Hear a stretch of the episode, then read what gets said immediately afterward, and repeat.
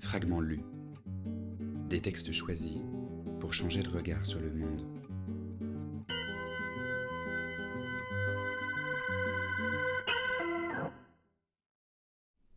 Toute la scène alors se déroule très vite, toujours identique à elle-même.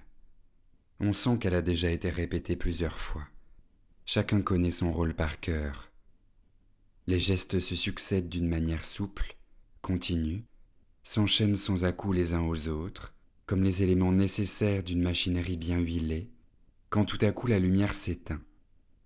Il ne reste plus, devant moi, qu'une vitre poussiéreuse où se distinguent à peine quelques reflets de mon propre visage et d'une façade de maison, située derrière moi, entre les spirales emmêlées de l'épaisse ferronnerie peinte en noir. La surface du bois, tout autour, est recouverte d'un vernis brunâtre où des petites lignes plus claires sont censées représenter les vénules du chêne.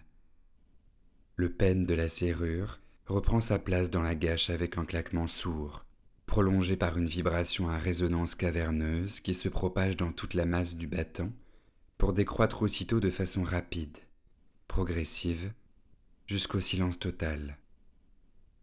Je lâche la poignée de bronze, en forme de main refermée sur une sorte de navette, ou de stylographe, ou de fin poignard dans son fourreau, et j'achève de me retourner vers la rue, m'apprêtant à descendre les trois marches de fausses pierres qui raccordent le seuil au niveau du trottoir, à l'asphalte rendu luisant par la pluie maintenant terminée, où les passants se hâtent dans l'espoir d'arriver chez eux avant la prochaine averse, avant que leur retard, ils ont dû s'abriter un long moment, ne cause de l'inquiétude, avant l'heure du dîner, avant la nuit. Le claquement de la serrure a déclenché le mécanisme dont j'ai désormais l'habitude. J'ai oublié ma clé à l'intérieur, et je ne pourrai plus rouvrir la porte pour rentrer chez moi. C'est faux, comme toujours, mais l'image est toujours aussi forte et précise de la petite clé d'acier poli demeurée sur le marbre de la console, dans le coin droit, près du bougeoir en cuivre. Il y a donc une console dans cet obscur vestibule. C'est un meuble de teinte sombre, au plaquage d'acajou en assez mauvais état, qui doit dater de la seconde moitié du siècle passé. Sur le marbre, noir et terne, la petite clé se dessine en ligne claire avec la netteté d'un schéma de leçon de choses. Son anneau, plat, parfaitement circulaire, est situé à quelques centimètres seulement de la base hexagonale du bougeoir, etc., dont le corps mouluré, gorge, tore, cavé, doucine, scotty, etc., supporte, etc.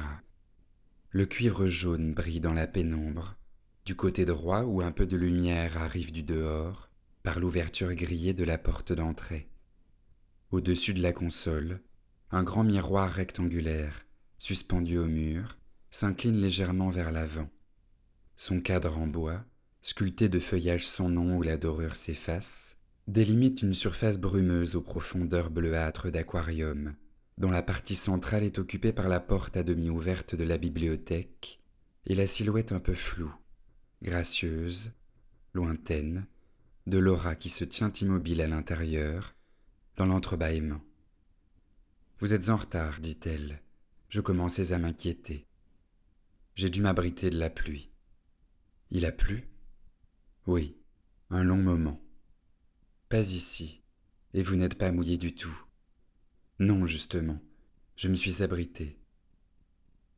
Ma main se détache de la petite clé que je venais juste de déposer sur le marbre lorsque j'ai levé les yeux vers la glace.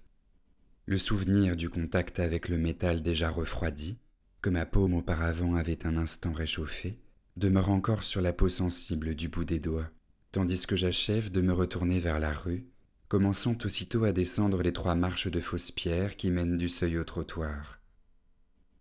Je vérifie d'un geste habituel, inutile, insistant, inévitable, que la petite clé d'acier poli se trouve bien sur moi, à la place coutumière où je viens de la glisser.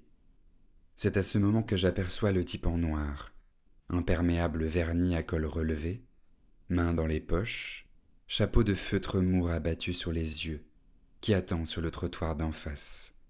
Bien qu'il semble par son allure vouloir davantage se protéger des regards que de la pluie, sa silhouette immobile attire au contraire tout de suite l'attention, parmi les quelques passants qui se hâtent après l'averse.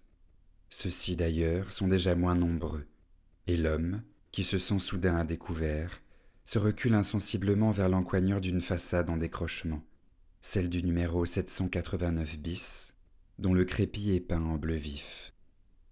Cette maison comporte trois étages, comme toutes ses voisines, qui constituent, un mètre environ plus en avant, l'alignement général de la rue.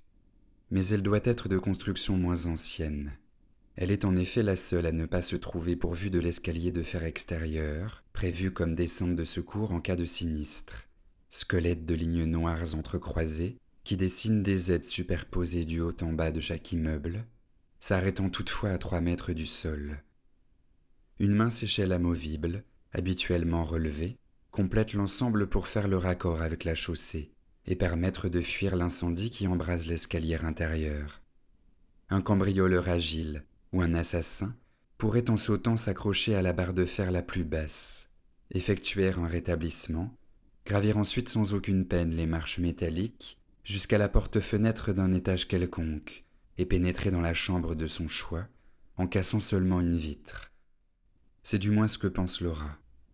Le bruit du carreau brisé dont les éclats en retombant sur le dallage, au bout du couloir, l'a réveillée en sursaut.